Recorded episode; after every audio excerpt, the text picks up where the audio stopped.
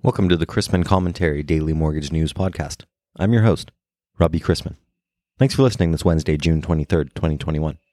Topics on today's episode include chatter at the MBAF convention here in Orlando, Florida, part two of my interview with Tom Showalter, and May existing home sales commentary. Folks are talking about how in person mortgage conferences are coming back strong. For example, here in Florida, the MBAF convention is approaching 300 registrants, and the California MBA's Western Secondary, which is still two months away, has well over 200 participants. And registration has only been open a week. Folks are also talking about the mergers and acquisition and investment business. Sure, depository banks are active.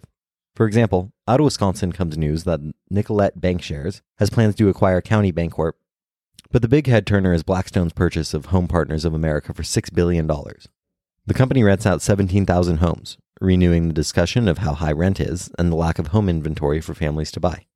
MaxEx has secured a strategic investment from JP Morgan with participation from existing MaxEx investors, AGNC Ventures, and More Asset Backed Fund LP.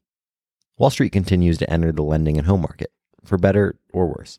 For links to those stories, as well as the latest on jobs and lender services and products, go to robchrisman.com.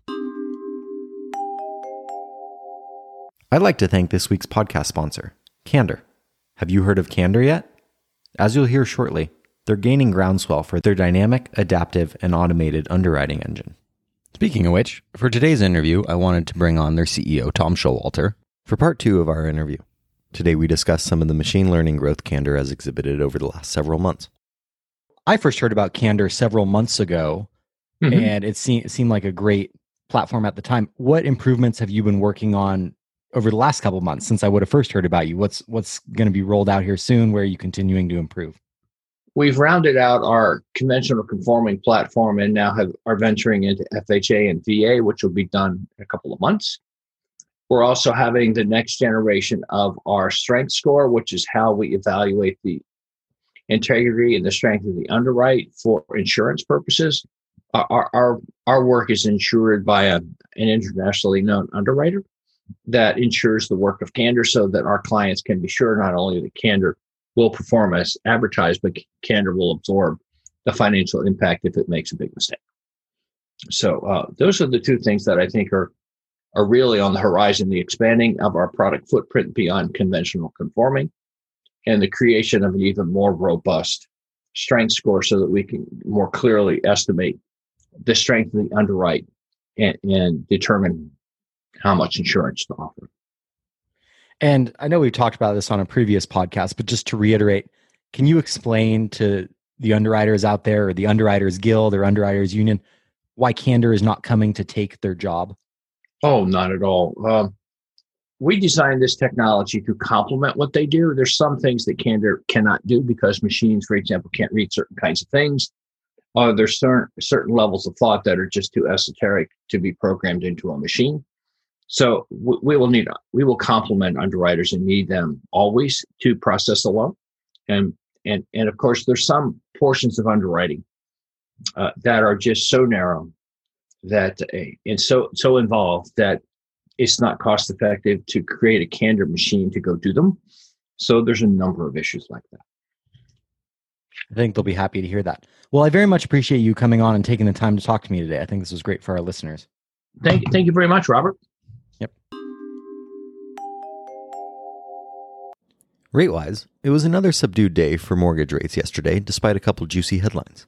Fed Chairman Powell testified before the House Select Subcommittee, but he merely reiterated the view that inflation will slow after this year, and his comments did not generate any shockwaves in the market.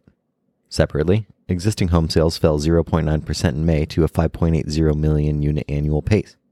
That reading marked the fourth straight month of decline, as existing home sales continued to be weighed down by rising prices and low inventory though sales are still running at a strong pace and above their pre pandemic level.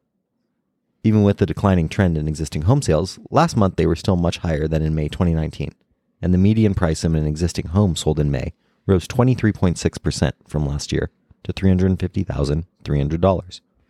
Unfortunately, the supply of existing homes for sale remains extremely limited, driving up the pace of price increases beyond the pace of income gains, which creates further affordability pressures for prospective homebuyers. Today's economic calendar is underway, and we have seen that mortgage applications increased 2.1% from one week earlier, according to data from the Mortgage Bankers Association for the week ending June 18th. Yesterday, MBA's latest forbearance and call volume survey revealed that the total number of loans now in forbearance decreased by 11 basis points to 3.93% of servicers' portfolio volume in the prior week as of June 13th. According to MBA's estimate, 2 million homeowners are in forbearance plans. Later this morning brings preliminary June market manufacturing and services PMIs, May new home sales, and remarks from a few Fed speakers. The desk will conduct two operations targeting $4.1 billion of conventionals between 15 year 1.5% and 2%, followed by 30 year 2% and 2.5%. We begin the day with agency MBS prices better, slash up a few ticks, and the 10 year yielding 1.46% after closing yesterday at 1.47%.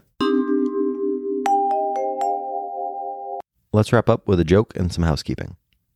A young lady emails a computer dating service and requests, I'm looking for a spouse. Can you please help me to find a suitable one? The matchmaker replies, What exactly are you looking for? She says, Well, let's see.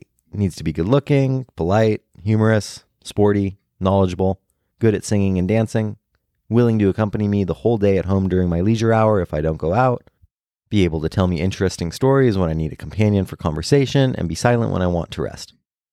The matchmaker entered the information into the computer and, in a matter of moments, handed the results to the woman. Buy a television.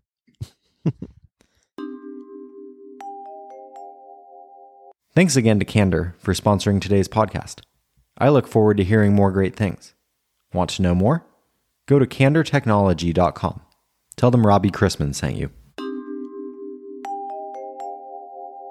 If you have any questions about the podcast or sponsoring opportunities, send me an email at robbie at robchrisman.com. Visit robchrisman.com for more information on our industry partners, access to archived commentaries, and how to subscribe to the daily mortgage news and commentary. To listen to or download past episodes of this podcast, search mortgage news on any platform you get your podcast from.